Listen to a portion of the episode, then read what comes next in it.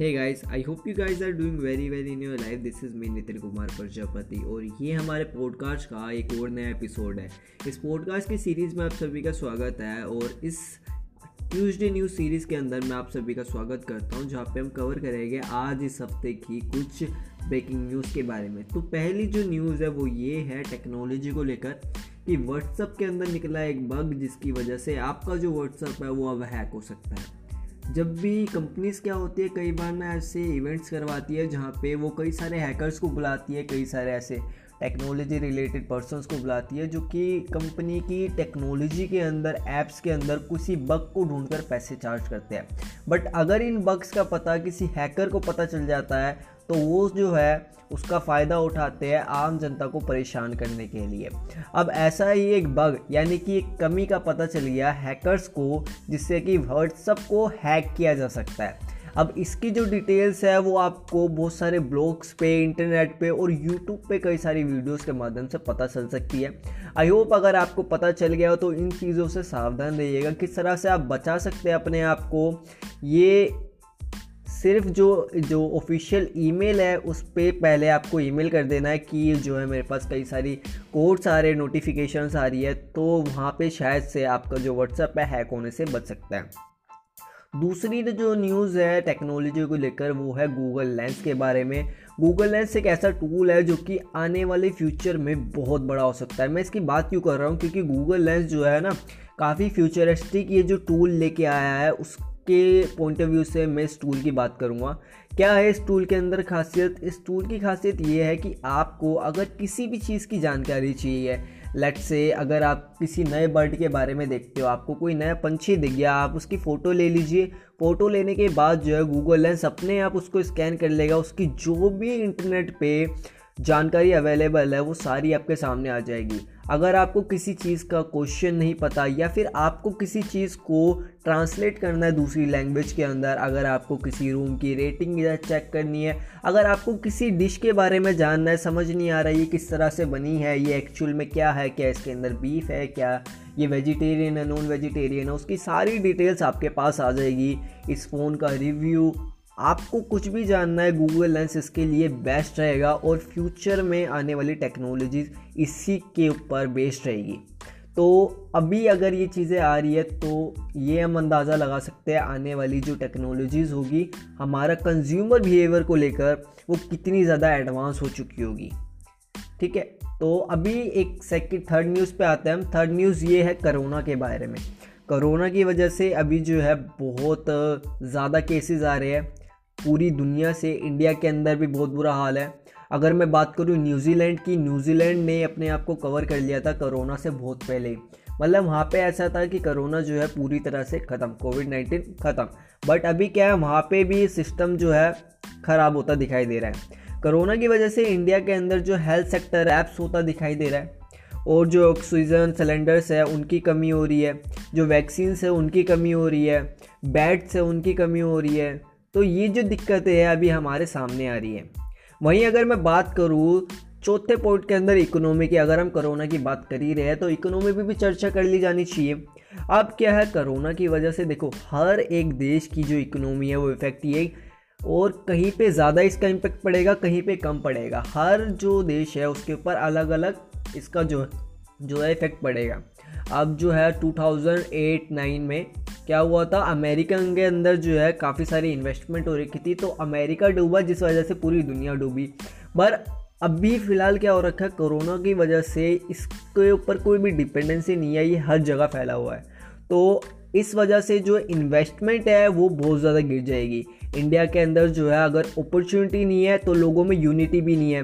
Unity का मतलब इस तरह से समझो देश वाइज मैं कह रहा हूँ इस चीज़ को।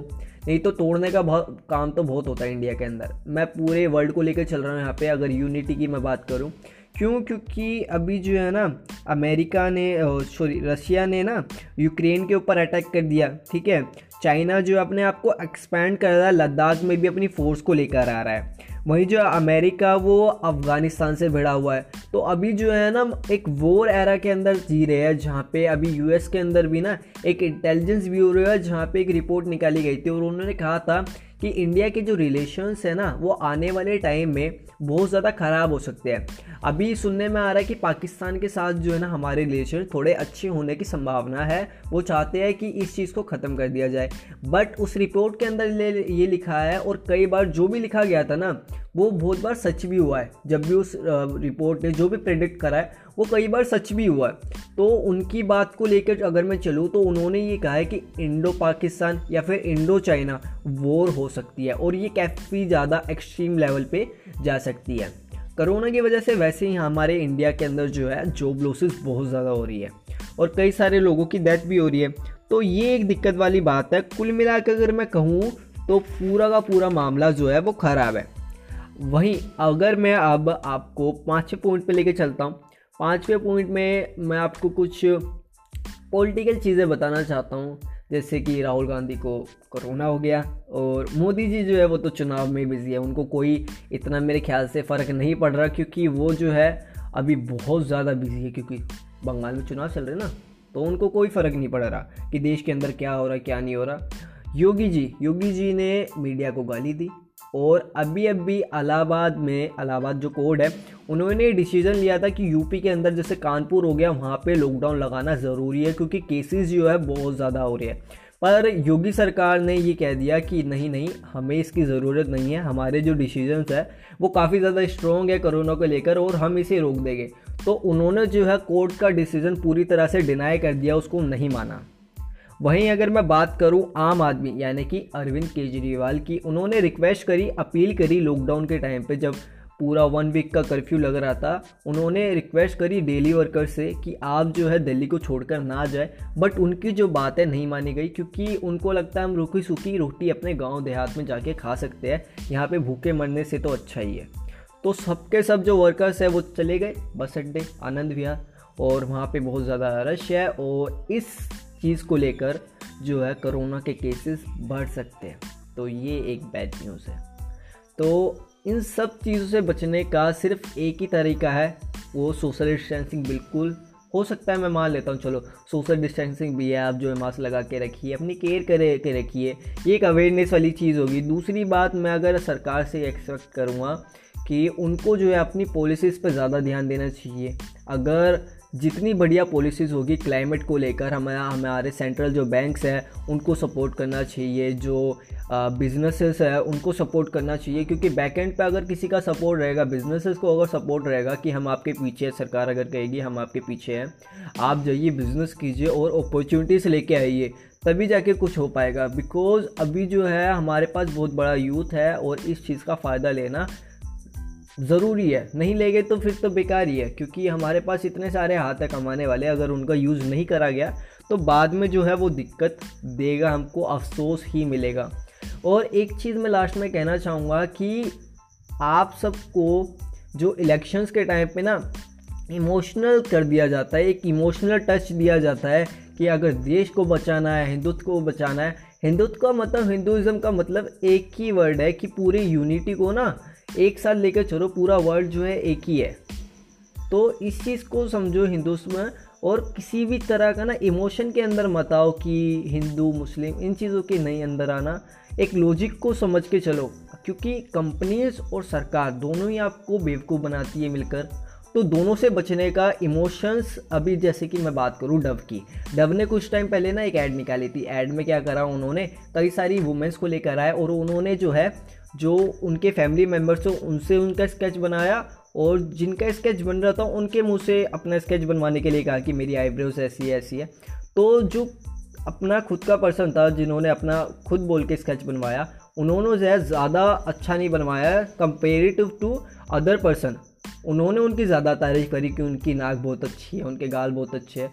तो ये जो फैक्टर है वो इमोशन टच था। वहाँ पे उन्होंने किसी भी तरह का प्रमोशन नहीं करा एक इमोशनल टच था। तो इस चीज़ में जो है आपको बेच दी जाती चीज़ें। बट इधर लॉजिक ये आता है ना कि आ, हम खरीदे क्यों? वहीं पॉलिटिकल चीज़ों में भी चीज़ें आती है कि हम आपके लिए ये कर देंगे, वो कर देंगे, ये कर देंगे, ये चीज़ फ्री कर देंगे, वो चीज़ फ्री कर देंगे। बट वो चीज़ें होती तो एक्चुअल में है नहीं तो आखिर में सवाल ये आना चाहिए ना कि वो चीज़ हुई नहीं तो हम आपको वोट क्यों दें? बट सवाल आते नहीं हैं। तो लॉजिकल होके हमेशा डिसीज़न लेना है और अपने आप को एजुकेट करते रहो। मैं तो ये कहूँगा कि ना, अगर कोई भी चीज़, अगर आपको एजुकेशन करनी है तो यू पी वाली जो एजुकेशन है कंपलसरी कर दी जानी चाहिए। क्योंकि वहाँ पे इतना ज़्यादा क्वालिटेटिव क्वांटिटेटिव और इतना बढ़िया कंटेंट होता है, जहाँ पे बंदा जो है ना, बहुत कुछ सीख सकता है। बहुत सारी एजुकेशन वहाँ पे पूरा ओवरव्यू मिल जाएगा एक्चुअल में देश के अंदर चलता है, कैसे, किस तरह से चीज़ें वर्क करती है, कैसे, क्या होता है। सब कुछ अगर पता चल जाएगा तो बंदा खुद ही एजुकेटेड हो जाएगा। एजुकेटेड होने के बाद जो है, वो किसी की भी बातों में नहीं आएगा। जर्मन के अंदर जब ये चीज़ें हो रही थी जब मैं अगर हिटलर की बात करूँ तो उन्होंने जो है एजुकेशन के ऊपर सबसे पहले वार करा। वार क्या करा? वो टाइम पे ना, जैसे वो ना बहुत सारी बुक्स जलाना शुरू कर दिए। जो भी कैपिटलिज, कैपिटलिज्म की बुक्स थी, जो फिर, या फिर किसी भी अच्छी चीज़ की बुक थी, उनको काफ़ी सारी बुक्स जलाई गई। अलग अलग फैक्टर्स पे अलग अलग कैटेगरीज को लेकर काफ़ी सारी बुक्स जलाई गई। तो एजुकेशन के ऊपर सबसे पहले वार कर दिया जाता है, ताकि बंदा अगर एजुकेट नहीं होगा तो वो तो बेकार हो ही जाएगा। तो अपने आप को एजुकेट करो और आगे बढ़ते रहो। इन चीज़ों में फंसने वाली कोई ज़रूरत नहीं है। बस मैं आखिर में यही कहूँगा कि पॉलिसीज़ बेटर होनी चाहिए, चीज़ें बेटर अपने आप हो जाएगी। अगर ये एपिसोड आपको अच्छा लगा हो, इसे शेयर कीजिएगा। एंड अगर मेरी बातें आपको अच्छी लगी हो, बुरी लगी हो, मुझे बताइएगा ज़रूर। अपना फीडबैक दीजिएगा ज़रूर। And thank you so much bye bye